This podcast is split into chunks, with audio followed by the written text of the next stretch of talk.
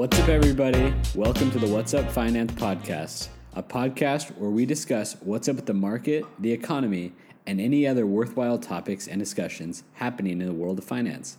My name is Matthew Campbell, and joining me is my partner, Camden Elkanadi.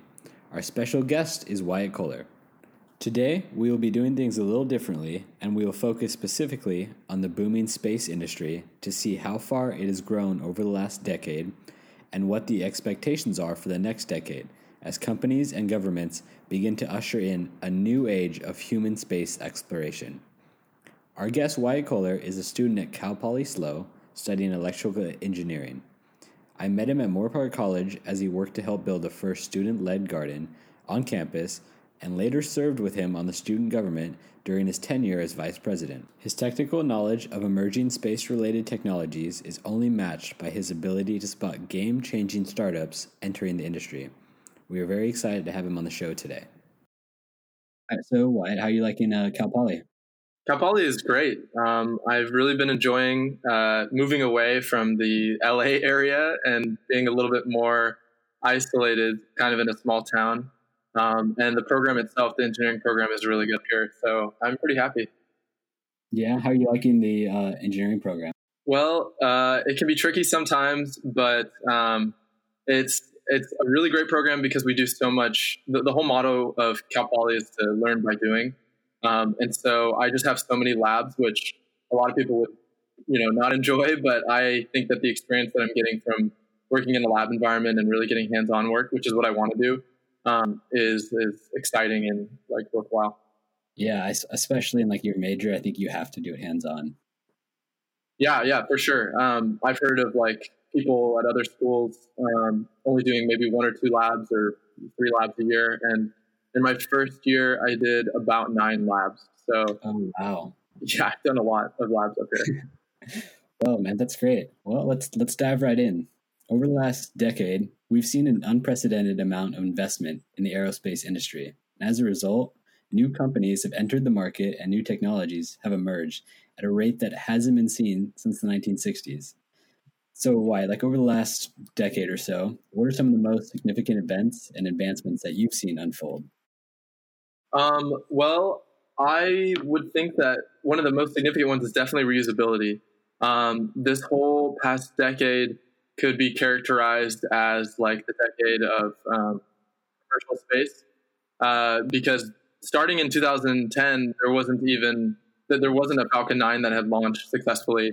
Um, there was no uh, crazy cargo drag. Yeah. It's crazy to think about how far SpaceX has come. Yeah, it's insane. I mean, they went from having only launched the Falcon one, uh, which they don't even use anymore, to developing Uh, not only a rocket, but two different kinds of space capsules, um, reinventing that rocket, you know, an untold number of times, uh, and then developing near full reusability all within ten years. So it's insane. Yeah. And I mean, the, what's great about SpaceX too is how far away they are from everybody else. Like Blue Origin is on track with the reusability of their rockets, but as far as reusability like SpaceX has, they're still the only provider to reach orbit with uh, reusable stages. So, yeah, and I looked into the um, the cost because I always knew uh, that the cost to develop Falcon and Dragon was significantly cheaper than um, like the projected costs for other programs. Um, but the combined costs, uh, well, NASA's con- contribution to Falcon and um, the first cargo Dragon Uh, was four hundred million dollars, and SpaceX committed about four hundred fifty million dollars on their end. So it was about eight hundred fifty million dollars to develop um, a new rocket, totally new rocket, and a totally new uh, space capsule. Um, and just looking at some of the development costs from like other programs, uh, the cost to develop um, the space shuttle was about, it's like estimated that it's fifty-four billion dollars in development costs. And currently, we don't even have the, the space launch system finished yet, um, the rocket that they're hoping to take us to the moon. But that has so far had ten billion dollars in development. And the Orion capsule that'll fly on the S L S, that's been in development, and it's it's at six billion dollars. So, and those were twenty seventeen projections, so I don't know. It's probably significantly more now, but it's still not finished. So So, so basically, yeah. private industry did it uh, way, way, way cheaper. Yeah, and not only in development costs and operating costs, like as well. Like NASA's looking to pay somewhere in the range of, depending on how many they buy, somewhere around one point one to one point three uh, billion dollars per S L S, which we'll talk about more later. Yeah. Uh, versus the cost of how much like Falcon nines go for. Do you know about how much they go for? Yeah, so uh, Falcon nine right now is advertised at around sixty million dollars, um, and that is for an entirely new vehicle. Um, a lot of missions now are being done with the reused vehicles, um, and the reused vehicles are uh, a good chunk cheaper. They're about fifty million dollars. Um, and, and SpaceX could honestly uh, probably sell those launches for even cheaper, but there's no incentive to do so because there's just no competition. So Um, offering the discount is is uh, a kind gesture, but they, they didn't even really need to do that because there's nobody else even close to their price bracket right now. So they can continue to um, relaunch the same boosters and be charging fifty million dollars per launch, and they are making a lot of money off of that. Yeah, you're right. They, they are. They are definitely a highlight of the last decade in space. Um Are, they, are there any other points you'd want to touch on as well? Yeah, I actually, so I did a little bit of research into um, uh, into the past decade, and just looking at the venture capital and uh, invested in the past decade. Um, and it actually is pretty hard to find information before like two thousand eleven, um, just because the numbers were not very big. But Um, so far, in just the first three quarters of two thousand nineteen, it's estimated that five billion dollars has been invested in uh, private capital. And in two thousand eighteen, it was three point two three billion dollars. In two thousand seventeen, it was two point five five billion dollars. Um, and it's interesting to note that in two thousand seventeen, um, that two point five five billion dollars number, seven hundred fifty million dollars of that was invested by Bezos alone. Um, so he accounted for a huge portion of investment. And I'm referring to Jeff Bezos, uh, who's the C E O of Amazon. And he's also, um, I actually don't know his official title because he's not the C E O of Blue Origin. Um, but I guess he's the president of Blue Origin. Um, and so he invests his own personal fortune uh, into Blue Origin just about every year because they don't really, I mean, they have products, but they're not really in, in flight or in use yet. Um, so anyway, I was looking at these investment statistics over the past ten years. Um, and in twenty fifteen, it was one point eight billion dollars. Um, and between two thousand nine and two thousand nineteen, it's estimated, um, according to this V C firm, Space Angels, it was estimated that twenty-four point six billion dollars uh, was invested in space. And for reference, um, I had to do some digging, um, and I found in two thousand sixteen, NASA produced three papers called The Economic Development of Low Earth Orbit, and one was called Venture Capital Activity in the Low Earth Sector, Low Earth Orbit Sector. Um, and w- they tracked that from nineteen eighty-three to nineteen ninety-nine, only three companies received V C funding. Um, and then from two thousand to two thousand seven, five firms received V C funding. Uh, and so looking at the actual transactions, there were only four transactions from nineteen eighty-three to nineteen ninety-nine, and there were nine transactions um, from two thousand to two thousand seven. And just from two thousand eight to, to two thousand fifteen, there were twenty-four. So you can add all of those years, nineteen eighty-three to nineteen ninety-nine and two thousand to two thousand seven. You could add all those transactions and double them, and there were significantly more um, transactions just in the span of seven years than in like thirty years prior. And now there's so many V C firms getting involved in space. I, I don't even know if you could keep track of um, of really how much is moving in and out of these companies. I'm just going to interject here. I'm finance-based, and last uh, – podcast episode, I had a special guest on, Brent Gordon, and we spoke about finance and about valuation, about the current market as we see it.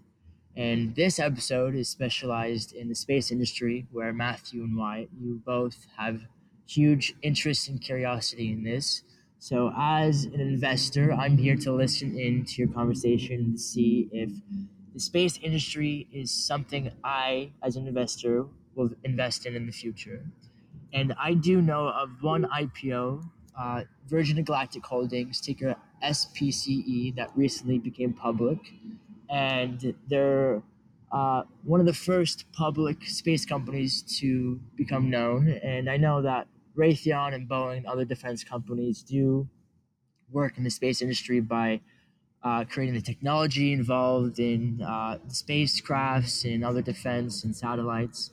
But my question to you guys is, as an investor, do you think uh, Blue Origin and SpaceX and other V C companies will enter the public markets for public investors to invest in?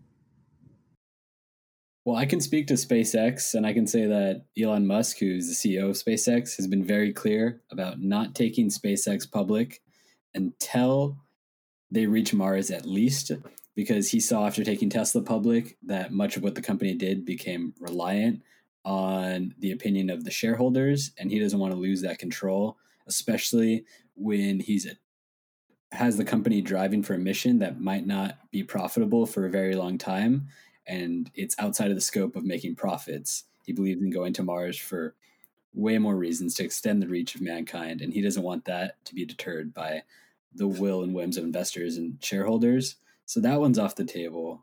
For Blue Origin, though, I'm not sure. Wyatt, what do you think? Um, I would think, you know, I, I Blue Origin's the one that I'm really not sure about either, because um, in all of my time following space, Blue Origin is always the most secretive of the yeah. big space companies. Uh, they don't really disclose things until they're about to do them. Uh, like with Blue Moon um, this past summer, um, they didn't talk about Blue Moon really at all. There was like rumors that it existed um, until they had basically a completed lander, uh, a lunar lander that they're developing with, uh, hopefully with, with NASA. Um, But so I, I don't really know. And I don't know, maybe Bezos wants to grow his fortune and he would put it on the market. Um, but I honestly don't think that currently um, uh, any major public investment uh, in SpaceX is, or not in SpaceX, but in space in general is really a good idea. Um, maybe for companies that are op- uh, operating in a more um, safe environment, but kind of like what Matthew said, SpaceX wants to take people to Mars and Blue Origin wants to take people into space and to the moon and to Mars eventually, I'm sure. Um, and those are very harsh conditions. Uh, space is really hard. Um, so there's any number of things that could go wrong. I'm actually surprised, uh, excuse me, I'm actually surprised that um, that Branson took uh, Virgin Galactic uh, public uh, because they've suffered their own uh, issues over the past years. They lost uh, one of their spaceships um, in over the Mojave Desert yeah. back in twenty fourteen. Uh, yeah, they lost a pilot, exactly. And so they've kind of had a tumultuous uh, history. And I'm surprised that you would want to take them public right now, especially before they've successfully um, taken customers well, into space. Galactic right now is up fifty-five percent since their inception date, so they're probably happy with it, and that allows them to gain more funding because with the uh, disaster of their latest rocket, uh, it's very expensive to build rockets and to, uh, to operate them and to have them go into space. So now they have the support of public shareholders that will fund them more. But my main question is, I have their ten Q open, and it's probably one of their most recent ones because I don't think they have another one besides this one. Um, and it's very, very simple. I think this is the shortest ten Q I've ever seen. It's only about like ten pages long, but they do have the basic financial statements on it. My question is, how do they make revenue? Um, I, I, they don't describe it here, but they have been making revenue. So how are they making revenue? They have net income of five million as of twenty nineteen, and they had seven million in twenty eighteen. Well, that's my question too. How does how does Virgin Galactic make money?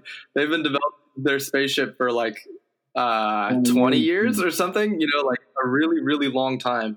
Um, because originally a, a Google um, X Prize, the original Google X Prize was for um, just to put, I think, a man above the Kármán line, which is like one hundred kilometers in the air. And uh, a small group did it. They formed a company called Composite. Uh, I can't remember exactly. Composite something. And they were bought by Richard Branson and then rolled into Virgin Galactic. And so they've been working at this for a long time. And I'm surprised that, um, like once again, I'm surprised that they went to I P O before demonstrating that they have a reliable source yeah, of income. Yeah, they are an interesting case. That, that small amount of money they've been able to bring in, though, is thanks to they did fly in their recent tests a couple of experiments for NASA. So no doubt they were able to get yeah. a couple contracts with NASA. Um, the other thing is they've received a lot of funding in the past from Branson himself, who's obviously a billionaire. And uh, it's been one of his pet projects, like is the case with most of these space companies. So when they when this company has needed money in the past, he's been happy to fund it. And it, and and it took, actually discloses it. Sorry to interrupt you, Matthew, but this is very yeah. interesting. On their balance sheet, under assets, it says marketable securities held in trust account, six hundred seventy-seven million dollars, meaning that I believe this is Richard Branson's own trust account that's funding this company, or some trust account that he definitely funds, because this trust account is worth more than their total shareholders' equity, which is around five million dollars. Interesting. It, it is interesting. I'd be curious to see how much of that, if at all, is from the deposits they took, because they did take, I don't remember exactly how many, but they took deposits of around two hundred thousand dollars from people interested to fly. Um, they paused that in two thousand fourteen after the crash Wyatt mentioned, but last I read, they were, they're getting ready to begin taking deposits again. And they're actually gearing up this year. They have a goal of flying Branson himself into space. So um, after that, I'm sure they'll begin taking more deposits again. Yeah. And um, they also have kind of a, I mean, I don't really know if they consider it a spinoff. I sp- I mean, I guess it is. It's, um, it's called Virgin Orbit. Uh, it's a company, I guess, within Virgin Galactic um, that is planning on trying to deliver actual payloads instead of people for tourism. Uh, they want to utilize um, uh, like jumbo jets and strap their single stage rockets to the bottom, or double stage rockets to the bottom, um, and launch from from jets at altitude in order to save on, you know, um, fuel, and uh, they can pass along the weight savings.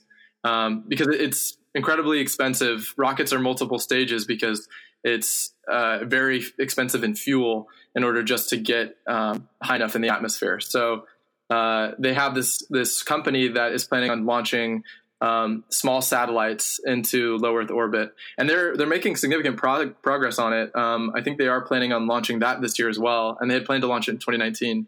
So I'm sure we're probably going to hear more news about that. Yeah. Um, and you know, a few I'm months. I'm really glad you brought that up, actually, because I wanted to see what you think of that. Because like with all these other launch providers coming online, like Firefly, Rocket Lab, who can also do small sats, and they're getting cheaper every year. Do you really see a need for that type of launch that uh, Virgin Orbit is looking at doing? So this is a, a great question, and it stems from a larger uh, problem, like what you're describing, is there's so many launchers, and there, the, frankly, there just isn't enough room for everybody who wants to launch rockets. Um, there isn't really, I mean, the business is picking up for sure, um, in other aspects of space. Um, but uh, for instance, Blue Origin's New Glenn rocket, the one that they're planning to launch in the next couple years, um, that rocket has a very large fairing, um, and they're touting that it'll be able to launch multiple satellites at once, uh, at once. Um, and SpaceX's new rocket is also, the Starship is also going to have a very large payload capacity and should be very cheap once they get those costs down. Um, granted, those are larger rockets, but they could carry smaller payloads. And we do have uh, companies like Rocket Lab, um, the New Zealand and U S, I guess New Zealand based uh, company um, that launches payloads. I think they're up to two hundred twenty pounds. They're very tiny. Um, so there's, there's Rocket Lab, there's Vector, there's uh, Firefly, and now there's Virgin Orbit. But the two that seem closest to really getting things into space are Virgin Orbit and um, and uh, Rocket Lab. So I think there's room probably for, for two launchers in the small sat, and I think there's probably room for a couple launchers um, on the larger scale, because currently the launchers that the United States has is uh, U L A, United Launch Alliance, which is a partnership between Boeing and Lockheed Martin. Then they have the Atlas V and the Delta four. Um, and the other launch provider is, is SpaceX. Um, there is a third rocket, um, the Cygnus and Antares spacecraft, um, but that one doesn't fly very often, and it's being phased out. So there's really only room for two providers, and and that actually had to be federally mandated, because before there was only one launch provider um, doing all the launches, and it was that joint venture between Lockheed and Boeing. Um, and they basically monopolized the launch market. And so there needed to be a, a federal intervention, basically, or well, SpaceX proved themselves. Um, and so they started allowing SpaceX to bid on contracts. So there's really only room for two. And it's interesting because um, Blue Origin, like I said, is developing their New Glenn rocket, which looks to be competitive with what um, SpaceX has. And then U L A is developing a new rocket called Vulcan. Um, and uh, we've got another company developing a rocket called Omega. Um, so there's four rocket companies coming online, and I just don't see all of them surviving. Yeah, even with the uh, space like economy picking up and the need to launch more satellites picking up, I think you're probably right about that. We're going to see. Well, oh, so that's, that's actually so. I think that small sats are probably going to be doing a lot more business for sure, because the direction that um, things seem to be taking is making the satellites smaller. Um, it, you don't need these massive satellites that we thought we needed before. Um, and in terms of like uh, in terms of national defense. Uh, the Air Force has gone on record saying that they're trying to pivot towards smaller satellites because they're harder targets. So um, I, there's definitely room, I think, in the small sat market for a few different entrants. But uh, right now, Rocket Lab is really the only small sat launcher. And you hear about all these other small sat launchers in the news, and they're getting private investment or whatever. But like I said, going to space is really hard. It took SpaceX four attempts before they ever got to orbit. Um, And Blue Origin still hasn't done it. They've gone suborbital, but they still haven't even gone to orbit with the billions of dollars that they've been given. So basically for investors, you're saying be cautious over the next couple of years as all of these like space startups come online, because they're not all going to make it. There's just not a market for them. But why is that? So they yeah, both I... have the same money, billions of dollars. They both have the same resources. They both have the same manpower. They both have the same brain power. But why has SpaceX been successful and Blue Origin not? I, I think there, I'd love to hear your input too, Wyatt, but I think that specifically between SpaceX and Blue Origin, that's just like the case of the two different ways that the C E Os or the founders of these companies think. SpaceX, you have Elon Musk, who is known for going in like headfirst, like um, fail fast, fail quick, you know, so like kind of just break your way through as you get everything done and kind of just push forward through anything. That's been their approach, versus Blue Origin has been really quiet, really cautious, really taking their time. Like SpaceX wanted to get to orbit right away, and Blue Origin just took in a lot of money and just went, took the slow route. And that's why we still haven't seen them make it to orbit, despite success in a lot of the stuff they've done and success in their launches. They've had, I don't know, but it's over half a dozen successful launches of their the rocket they're currently flying. So, and they've even had some successful payloads for NASA, but they just haven't made it to, to orbit yet. But I think that we will see them. But I think that's just the difference of the two ideologies behind these companies.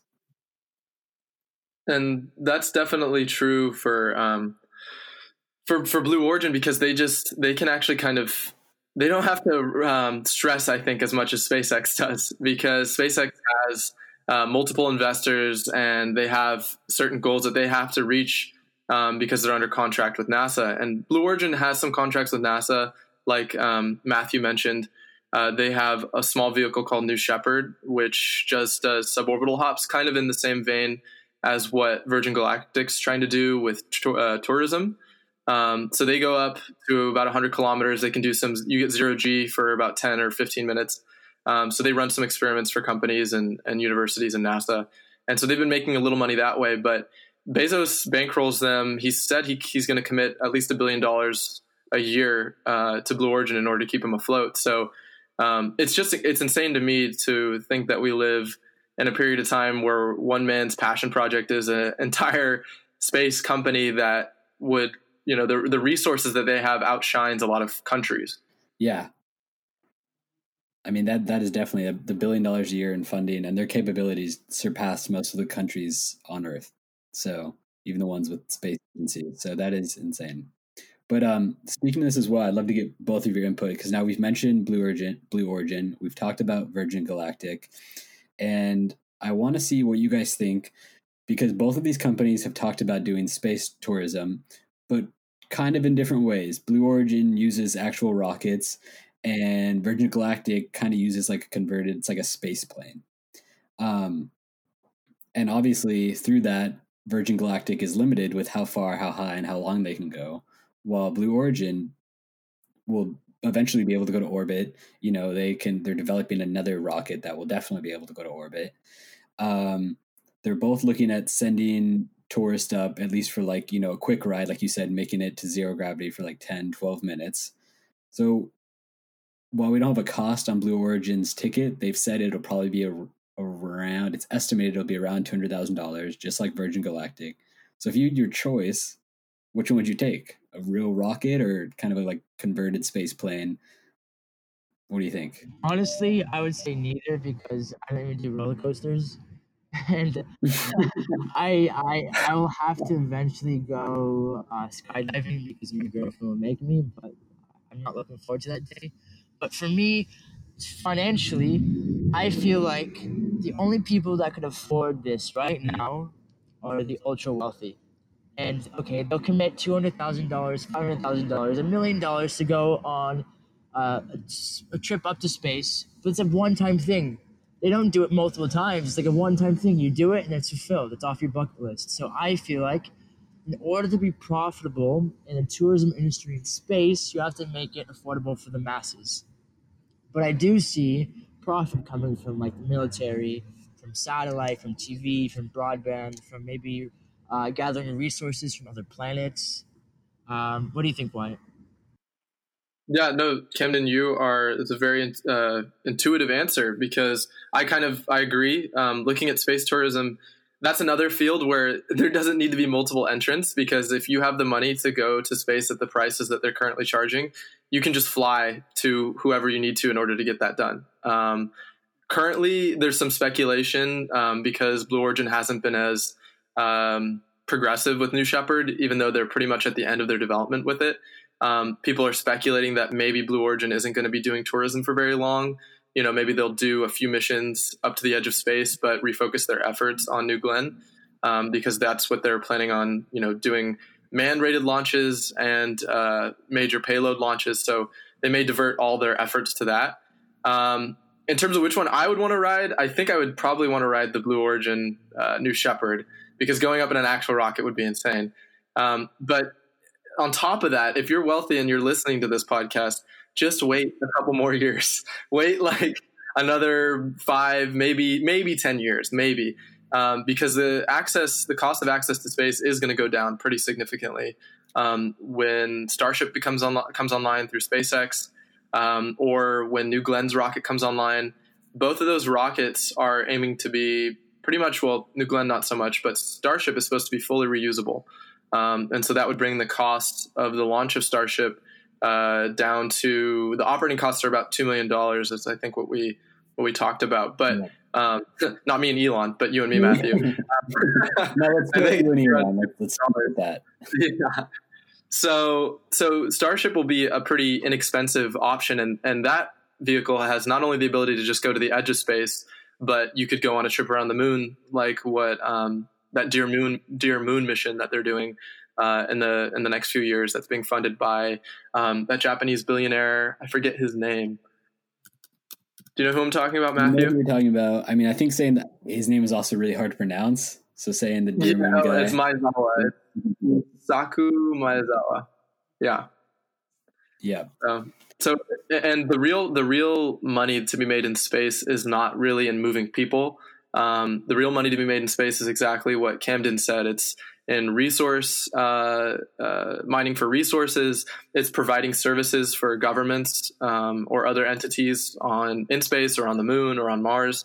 Uh, because even the uh, companies right now, like Blue Origin and SpaceX, that are are moving big payloads into space, um, they're just like delivery guys. I mean, if you boil it down, even Elon has said that, you know, they just want to be like, or, or uh, Jeff Bezos has said he wants to be like the U P S of, of space, basically. Or, um, and yeah, and so the real money is going to be made once they lay the groundwork. So once they can reduce launch costs, you'll see a lot more entrepreneurs um, being able to afford, and venture capitalists being able to afford to break into space.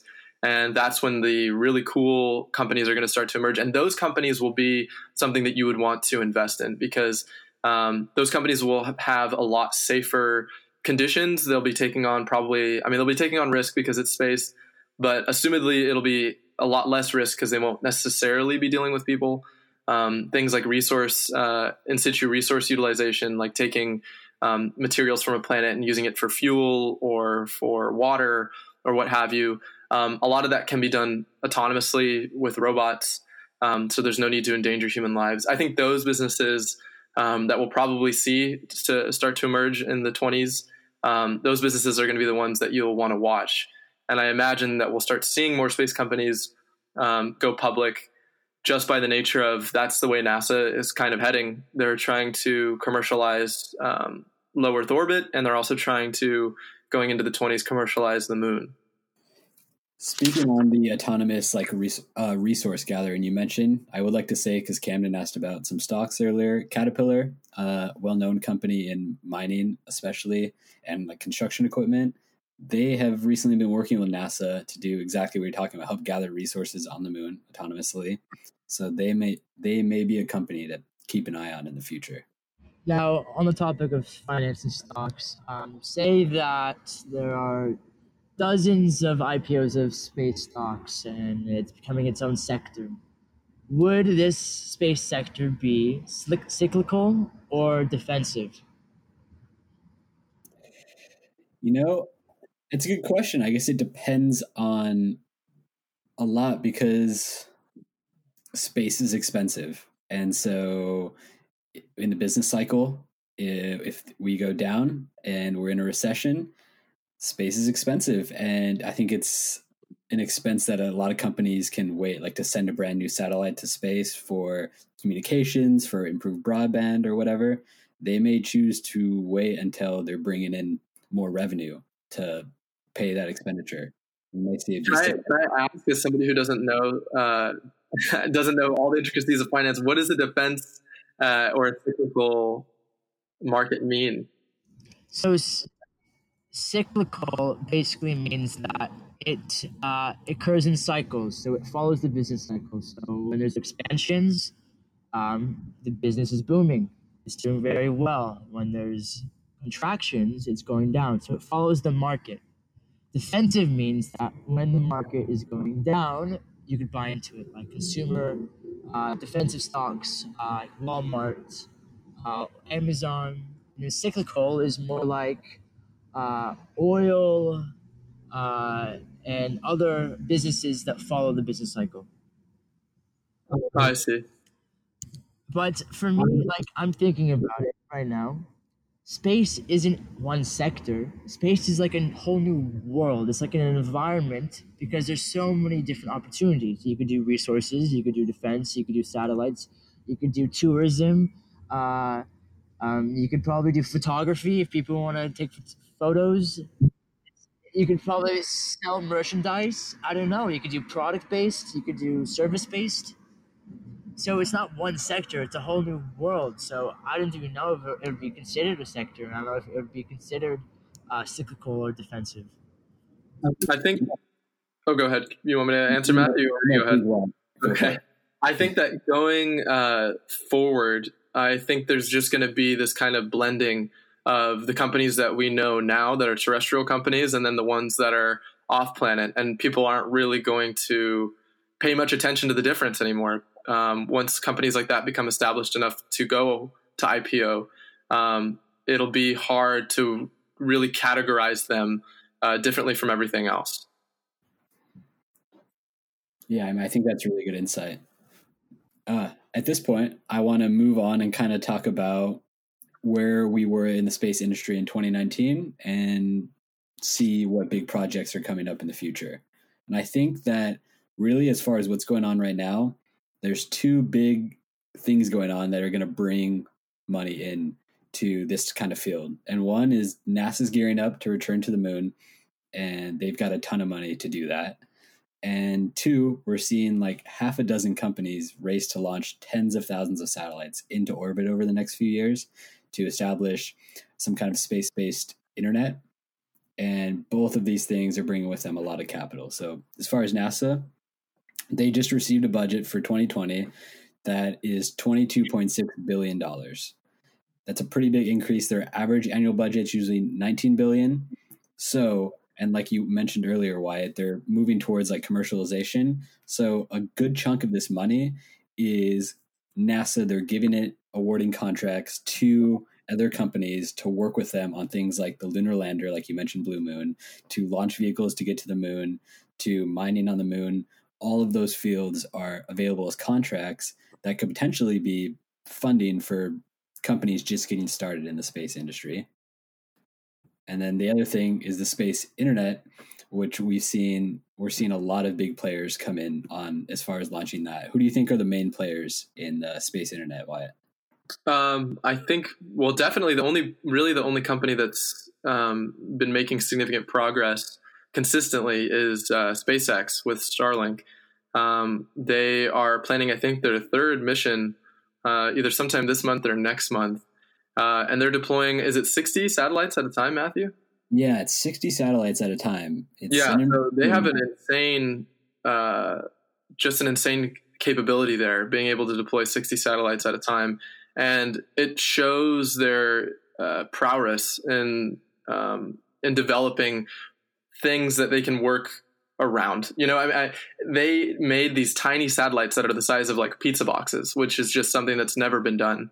Um, and I'm sure that Elon or whoever at the top was just saying, you got to make it smaller, you got to make it work because we have it in this bearing because we want to put forty, you know, four thousand of them up there in the next few years and twelve thousand after that. So it just shows how sophisticated they are and like how they're willing to take risks um, in order to in order to achieve these like really lofty goals. Like the amount of satellites they want to put in space is more than currently exist in space and have ever been in space. So they need a really high um, output over the next couple of years. And what they're able to do with the reusable rockets, they are the ones that are situated um, to be able to accomplish something like this. And then the other company, OneWeb. Um, they are not intending to put a thousand, even a thousand satellites up into space. Um, I think they're trying to do, is it a couple hundred, Matthew? We're looking at six hundred fifty. Oh, it's six hundred. Okay. Um, so closer so yeah, to compared to like the twelve thousand you mentioned though. I mean, it's not even close. Yeah. And they are, their cost per unit is significantly higher than what SpaceX is projecting their cost per unit with, um, with Starlink. And SpaceX is kind of treating the Starlink satellites as almost Uh, disposable. Uh, they don't have a, they don't have a long lifespan, um, and they are very cheap to produce. I believe they're is it like a hundred thousand or two hundred thousand dollars per unit? Uh, I think that they're looking to get it to they're they're looking for to manufacture them at a quarter of a million. It's like two hundred fifty thousand. Yeah, you mentioned OneWeb. They say it costs them about a million to produce each one. Right. So, um, Camden, what do you think about that competitive advantage? Do you think that OneWeb has a chance? Because they've they've been able to uh, bring in a lot of money. One OneWeb has wa- raised three point four billion dollars since two thousand twelve, but they've had a head start on SpaceX on this project, and currently they haven't launched their satellites into space yet. Uh, SpaceX already has one hundred eighty Starlink satellites in orbit, and they're looking to do two launches of sixty satellites every month starting now. Wow.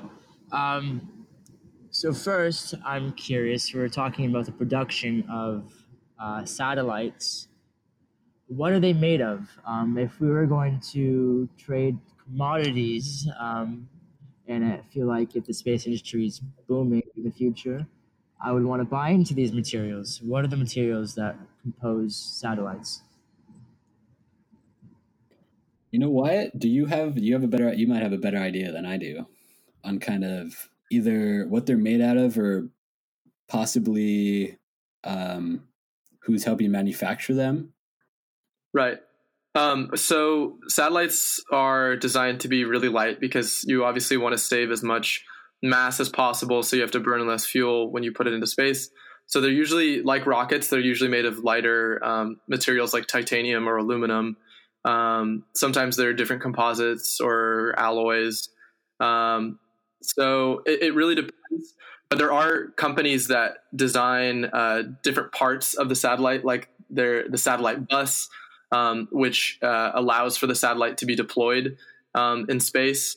Uh, like, um, is it Northrop Grumman develops a satellite bus? You've got um, Arianespace that develops satellite buses and things like that. Um, or sorry, I confused buses with deployment. There's um, release structures that are built into the rockets So that way, when the rocket achieves the correct orbit, it can uh, deploy the satellite. And there are companies that manufacture those. And there are other companies that manufacture the buses, which is the body of the satellite, the actual structure. Um, so satellites are not quite, they're not totally modular, but you can approach companies and buy off of their existing platform and then kind of build onto it as you wish. Um, off the top of my head, though, I don't know um, very many satellite manufacturers. I know uh, Boeing and um, Lockheed Martin uh, frequently deal with that sort of thing, and Northrop Grumman as well. So they're major companies you can trade with, and I would imagine um, in the coming years that they would be seeing more business. But like I said before, the trend seems to be moving towards smaller satellites, um, and smaller satellites don't necessarily need the intensive capital that large satellites do. That, so smaller companies are able to break into this market.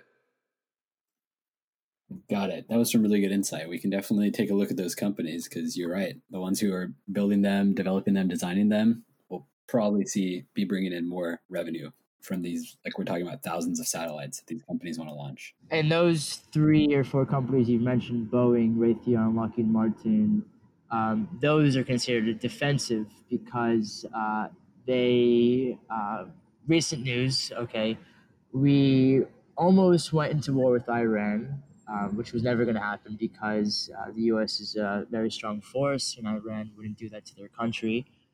But we almost did, so those three or four stocks increased in price while the market decreased. That's an example of defensive.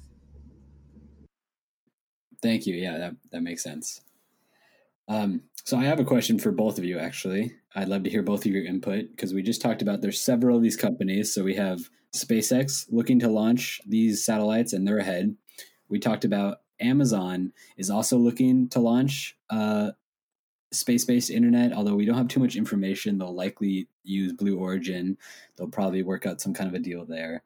Um, but we, like I said, we don't know too much yet. There's OneWeb, which has been able to raise a significant amount of money and has been working on this for a while.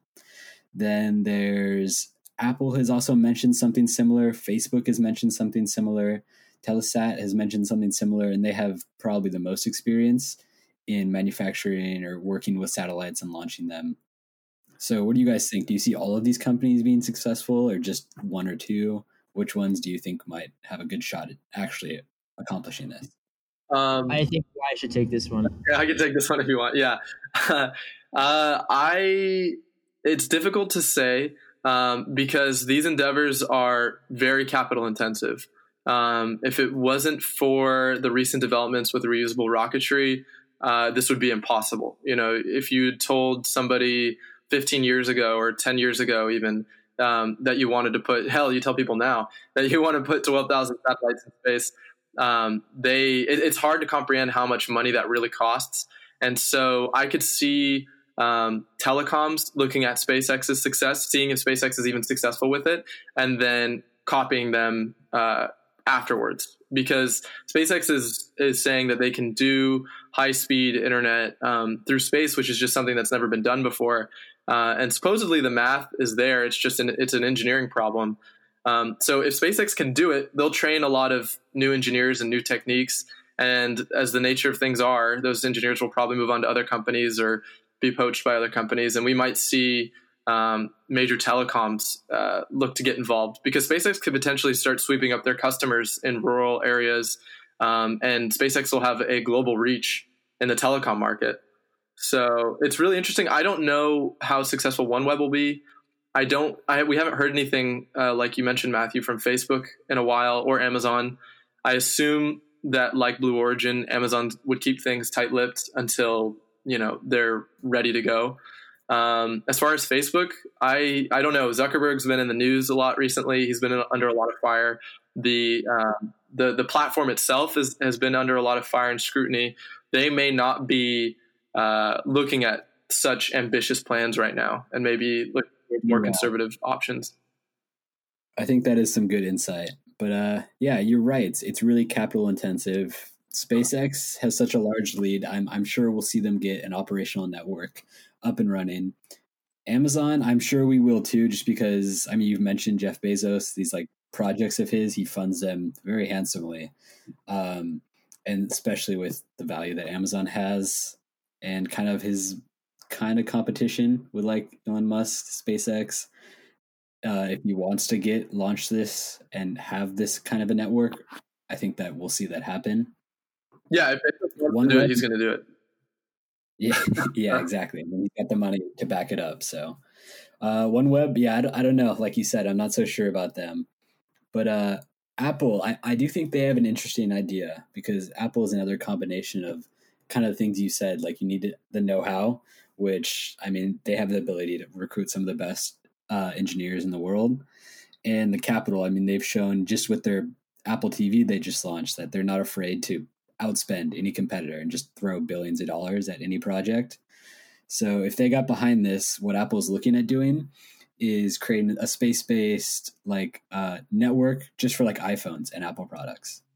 Um, and you know how Apple likes to kind of have like their walled garden, control everything from hardware to software.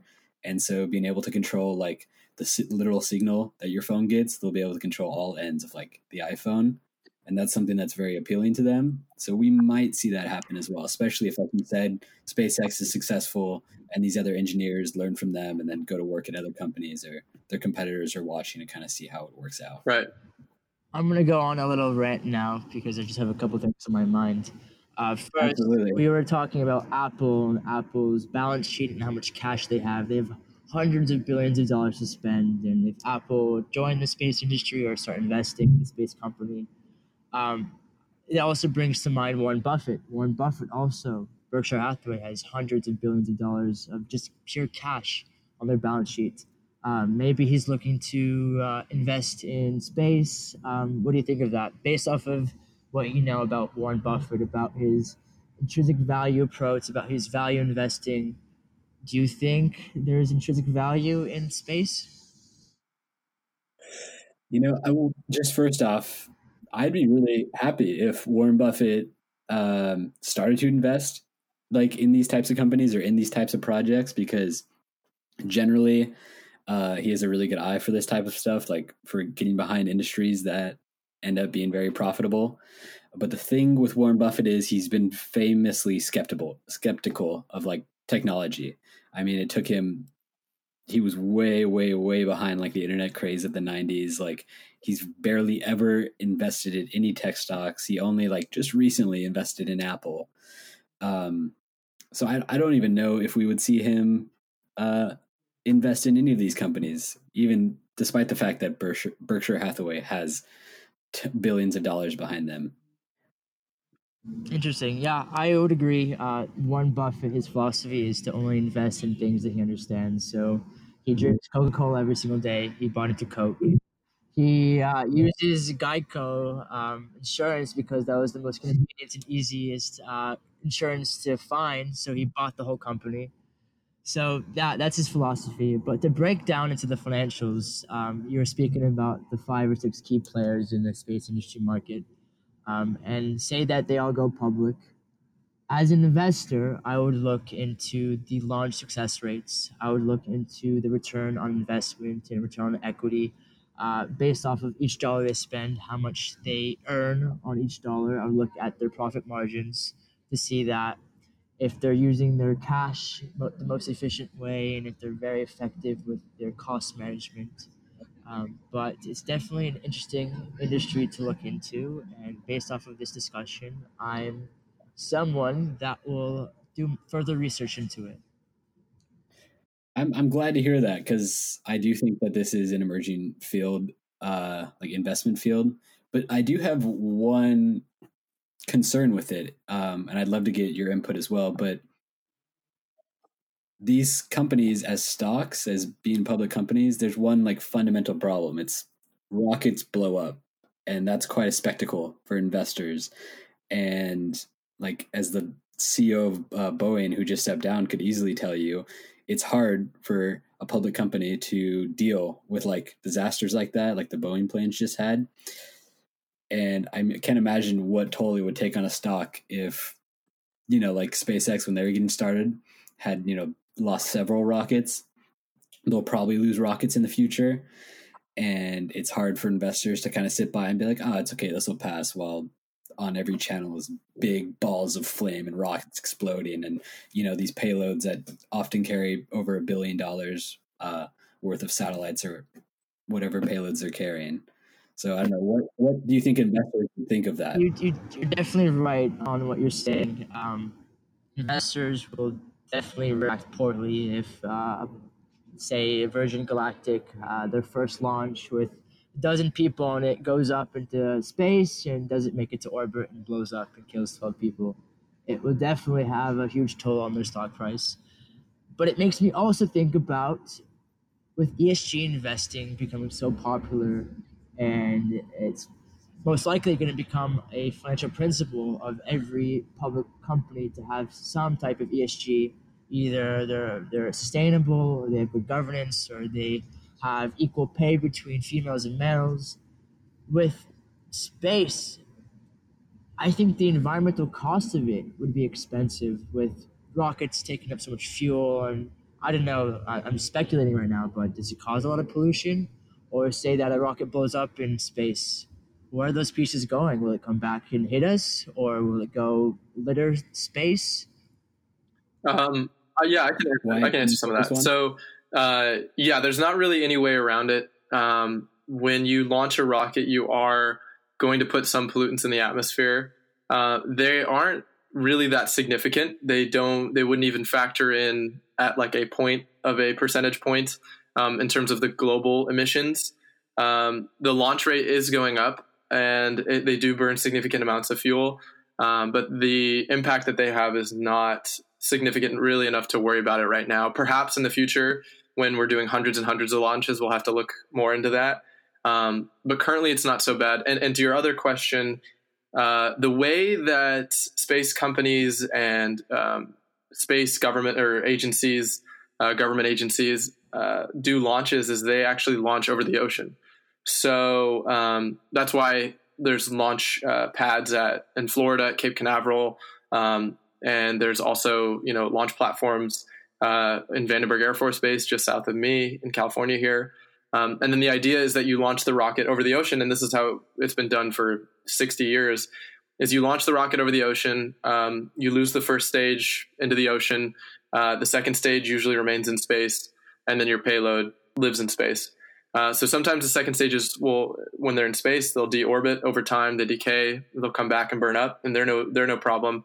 Um, polluting in the ocean, I think it's a pretty awful thing to do, to just leave an entire rocket stage to break apart and decompose in the ocean.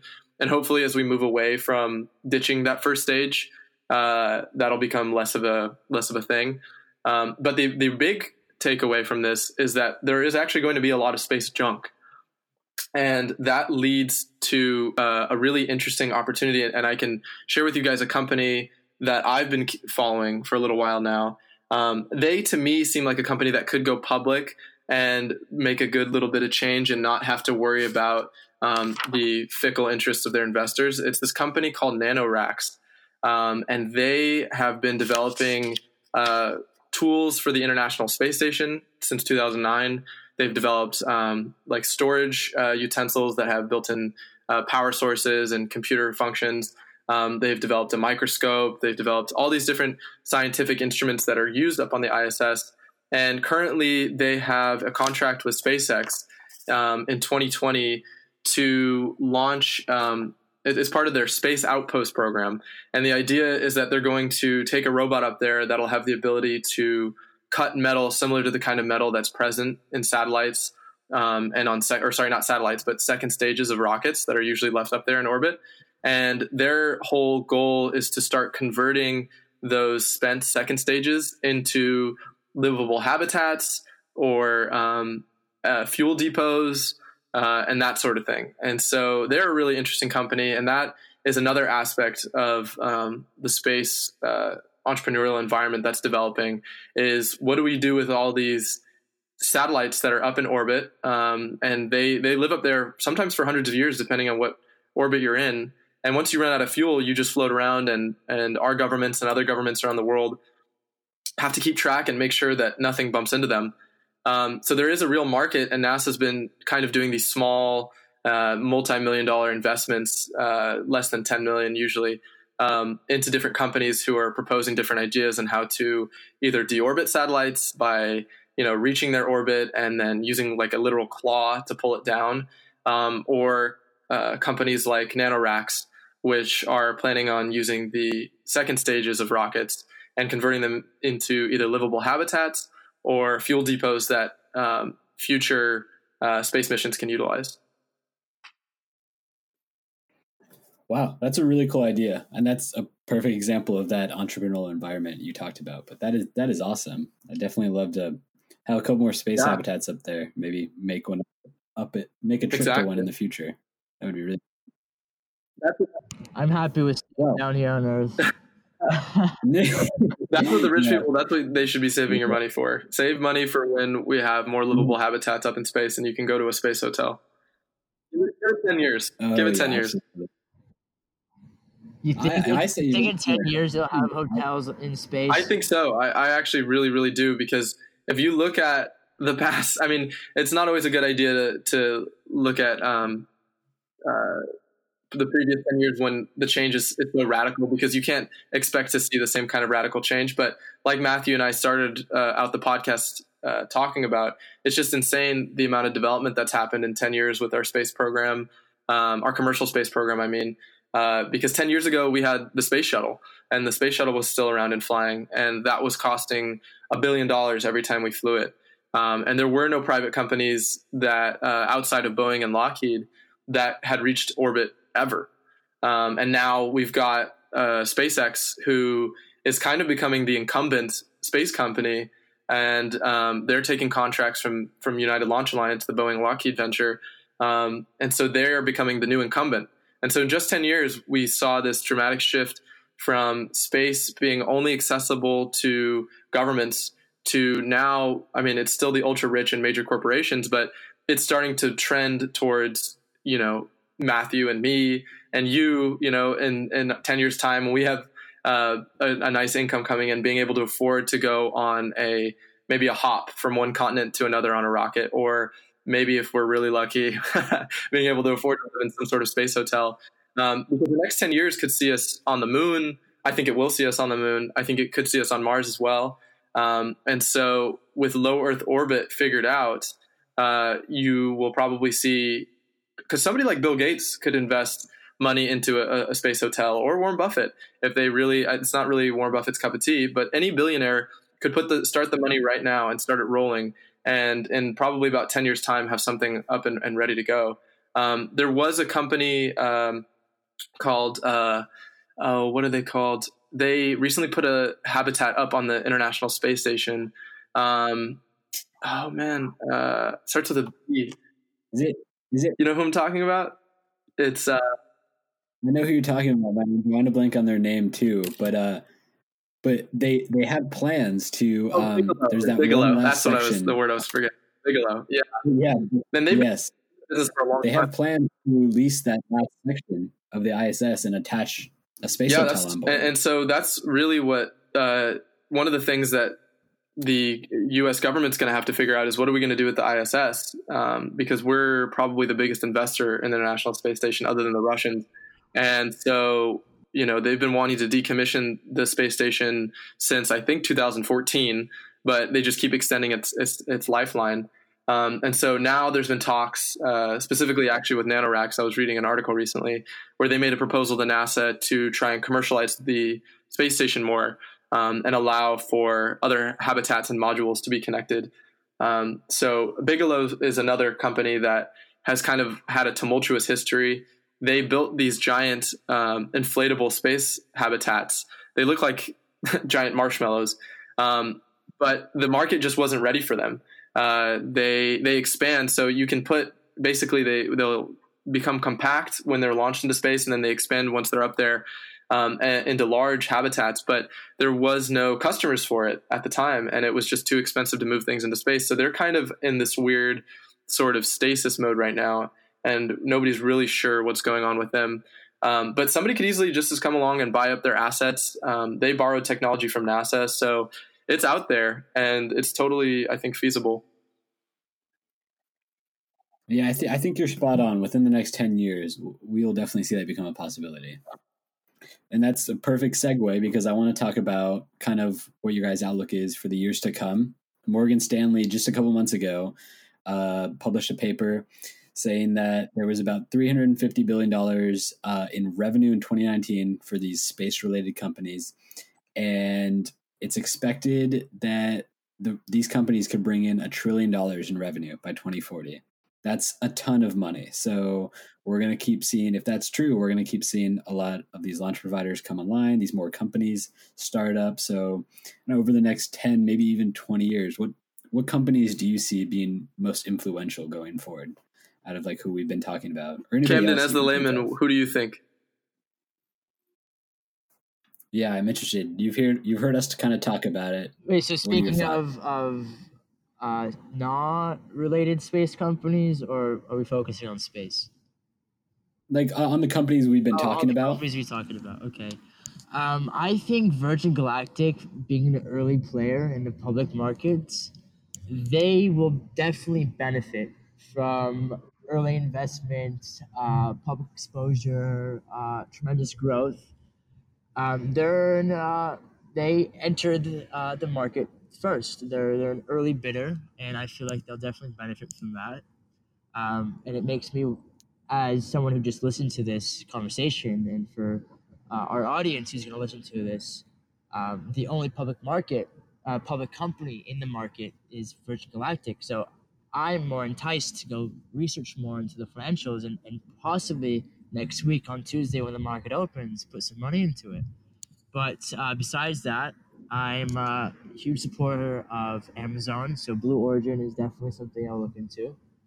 And with Tesla being a huge success uh, in the last week alone, um, from going from two hundred fifty dollars per share to almost uh, above five hundred dollars, uh, crazy, doubled, doubled their market cap. Uh, And now they're able to pay off their debt obligations, or, or not have to pay off their debt obligations because their share price is above X level. I feel like SpaceX is something to look into as well. What do you think, Wyatt? Yeah, I think um, Elon Musk definitely knows how to run a company. Uh, he's he's done pretty well for himself so far. So is Jeff Bezos with Amazon. Um, I think it's hard not to pick SpaceX as the big Um, company going forward in the next decade and maybe even the decades beyond. Um, and like I said, they've become the incumbent, but they are still remaining uh, flexible, and they're still keeping up their, their startup mentality in the way that they've been developing Starship, which is their, um, I don't think we ever really said what Starship was, but Starship is SpaceX's Mars rocket. Um, it's been in the news a lot recently. Uh, something interesting to the point that I'm trying to say Uh, is that they originally planned to build Starship out of carbon fiber, which is a difficult material to work with on such a large scale when you're building like a massive nine meter diameter um, rocket frame. And they worked on that for about a year. They bought a huge milling machine for carbon fiber. They claimed to have invented new processes for it. And then suddenly they dramatically shifted and went to steel. Um, and they started building this these Starship prototypes just out in the middle of nowhere, not even under a tarp or under a tent or in a white clean room. Um, they just started welding parts together. And that really shows that the heart um, of SpaceX that, that got them started in the beginning is still beating, because um, those are things that you would expect to see out of a startup. And it's SpaceX is going on twenty years. Uh, they're an eighteen-year-old company. Um, Blue Origin is a is a twenty-year-old company this year.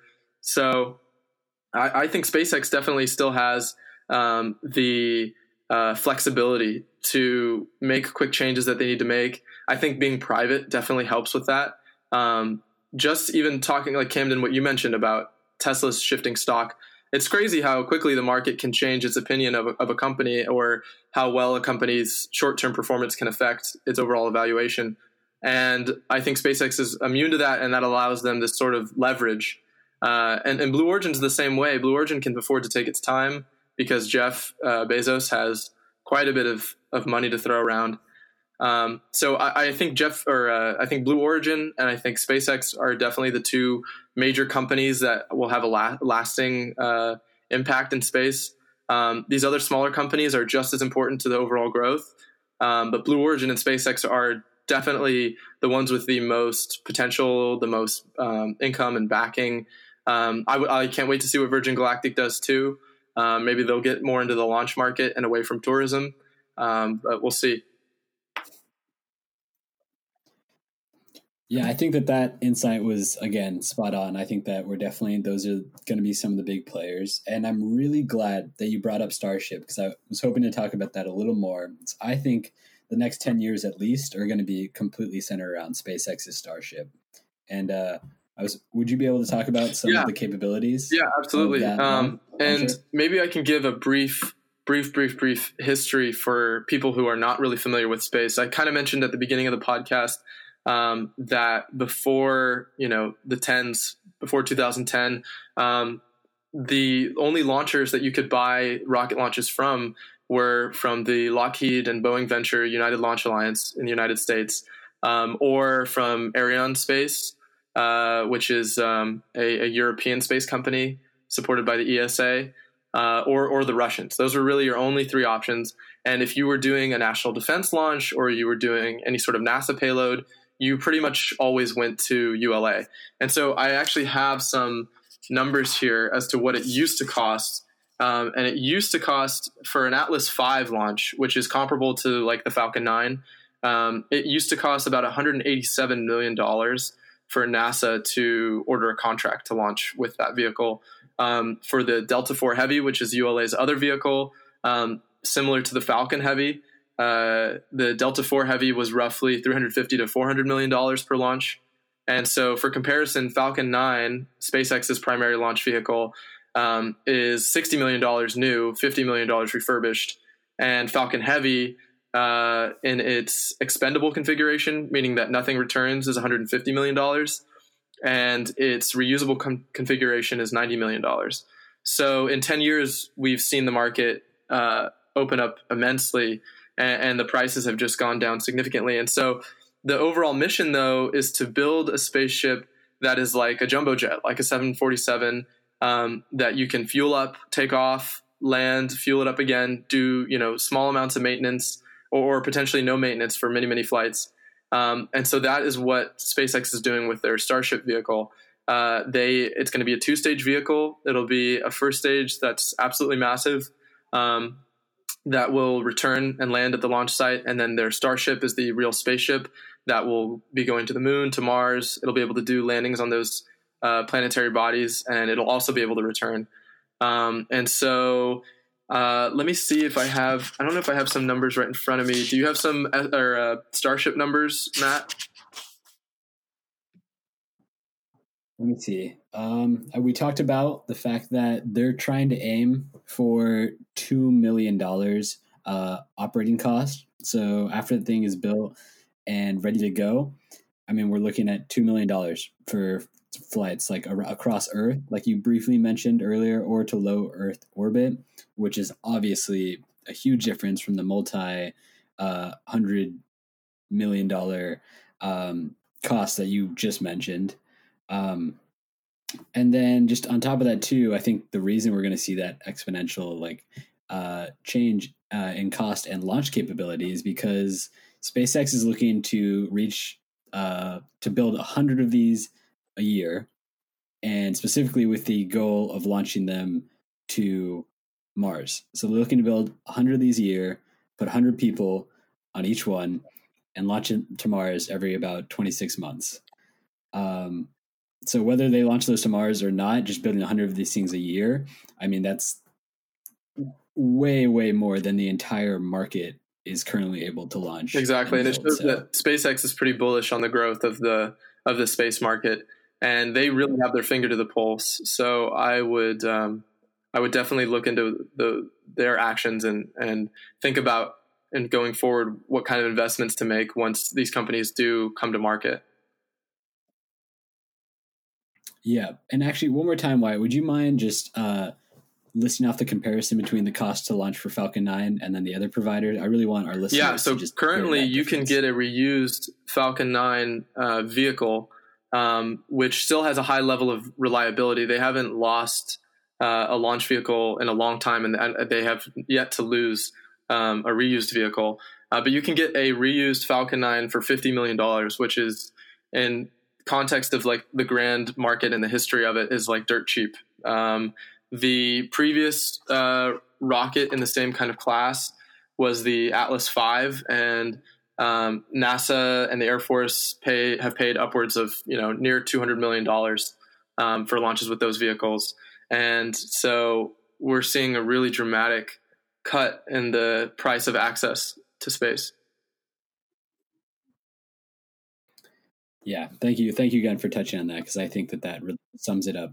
Well, we're getting ready to end here, so I've got just one more question for you, Wyatt. Um, are there any other companies uh, that we haven't mentioned that you see maybe bring, having an impact on the market in the coming years, or any other companies that we should just yeah watch? I do have a few companies forward that I wrote down. I've got uh we mentioned Rocket Lab, uh which is a they're interesting because they're a U S company, but they're New Zealand based.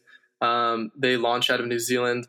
They are moving up their cadence. They've done ten launches so far in about a year's time, uh and their goal I think is to do uh well over one hundred launches a year, um and they will be launching smaller satellites, which the market seems to be tending towards. SpaceX is building smaller satellites. Uh, OneWeb has fairly small satellites. Um, so we may see them build new rocket platforms. Uh, we may see them go public. They don't seem to have an interest in sending people up into space. Um, the next company is Intuitive Machines. Uh, something that we didn't really touch on, we mentioned it briefly, is NASA is trying to go back to the moon. Um, they have a program called that they call CLIPS, which is commuter, uh, com- Commercial Lunar Payload Services. Um, kind of like an, an evolution of the commercial um, cargo services that funded Dragon, and the commercial crew that funded Boeing and and um, and the Dragon crew vehicle from SpaceX. Um, the Commercial Payload Services program is intended to put uh, small rovers and payloads onto the moon um, in preparation for the Artemis program, where we'll be taking people. So NASA picked nine companies in two thousand eighteen, and then chose three of those nine companies to get those first contracts. Um, this year, they chose those three companies. And uh, one company bowed out, but the two remaining ones are on my list. And one of them is in- Intuitive Machines.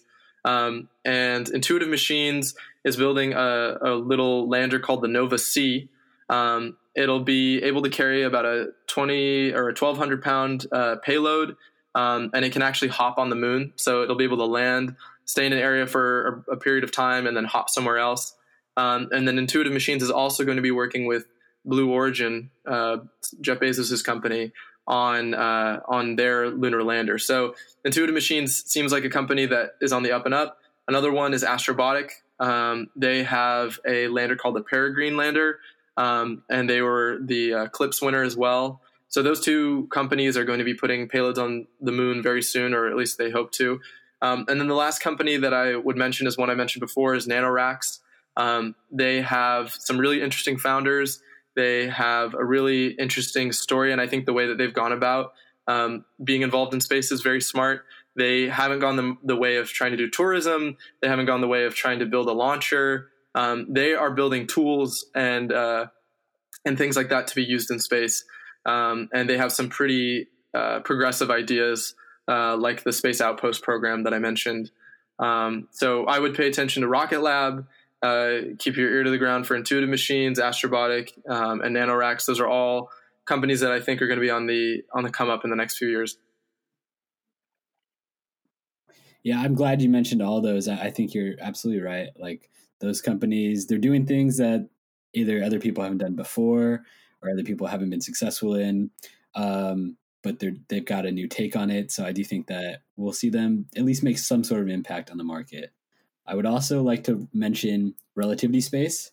That's one I'm really excited about. They've been able to, it's a small company. Uh, it was some engineers from SpaceX and a couple other um, aerospace companies. They were able to raise two hundred million dollars. And again, it's like we talked about, it's another company entering the small sat market. But what's different about them is they have three D printed a rocket engine. They've successfully fired it. It's passed all their tests. Uh, they have plans to three D print an entire rocket. And I mean, you know, you coming from an engineering background, I'm sure you can imagine all the different parts that go into these rockets. And like when you work on your labs, or your projects, like all it takes is one little thing to go wrong in a thing that could have you know, hundreds yeah. of different connections, thousands of different connections. But in this, in a three D printed rocket, in a solid design, you have much less moving parts, much yeah, I, less I guess it depends on the uh, fidelity that you're able to print with. Um, it depends on the strength of the material. Um, the, I, I know that they, they currently three D print uh, rocket engines. I know SpaceX has three D printed some of its rocket engine, not not fully, not to the same extent, um, but with Blue Origin, mm-hmm. uh, they have yeah. like three D printed their their bells of the of the rocket, um, and uh, not the jingle bells, but the the bells that are the visible parts of the rocket, basically of the rocket engine. Um, and so the the strength, I guess, is there to be able to handle it. Um, yeah, they are definitely an interesting company. I can't wait to see what kind of stuff they do. Yeah, I, I think so. Um, sure. So one more question. Uh, you being an eng- engineer, which of these companies Ooh, would you like that to is a really at? good question. Um, people always assume that I want to work for SpaceX, um, and I do. But uh, it would be, it would be great. No, it would be really great. I would like to work on their... What's that? Elon, you're listening? Make your pitch. Okay, Elon. Elon Elon's listening, uh, passionate electrical engineer. I can help you put your satellites in space. I, hire me. Um, but I would love to work on their Starlink program. I think that's a really ambitious program, and as an electrical engineer, I could I could definitely um, impact that a lot. I don't think I would want to work for Blue Origin necessarily.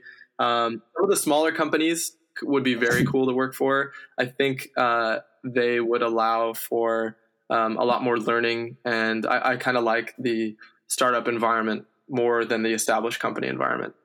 So, so either SpaceX or, or anybody else. NanoRacks would be really awesome, or even Rocket Lab.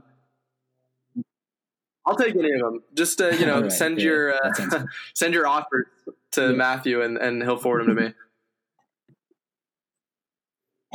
me. yeah, you're my agent. I guess I'm your agent now. Um, all right. I'll take it. I'll take it. Well, anyway, let's, uh, let's bring this thing to an end. So, thank you to all our listeners for listening to the What's Up podcast. I hope you enjoyed our special space edition. Um, thank you, Wyatt and Camden, for the great conversation. We hope you've enjoyed this week's what, What's Up podcast as well. And again, to any of our listeners, we love your feedback. Um, so feel free to shoot us an email. Uh, our address is in the podcast notes. Wyatt, thanks for joining the show. Yeah, thank you guys for having me. This was a lot, a lot of fun. It's fun to talk of, about space in a more legitimate sense than just talking your ear off. So I hope I didn't do that, and I hope somebody learned something from this. Yeah. All right. Thank you.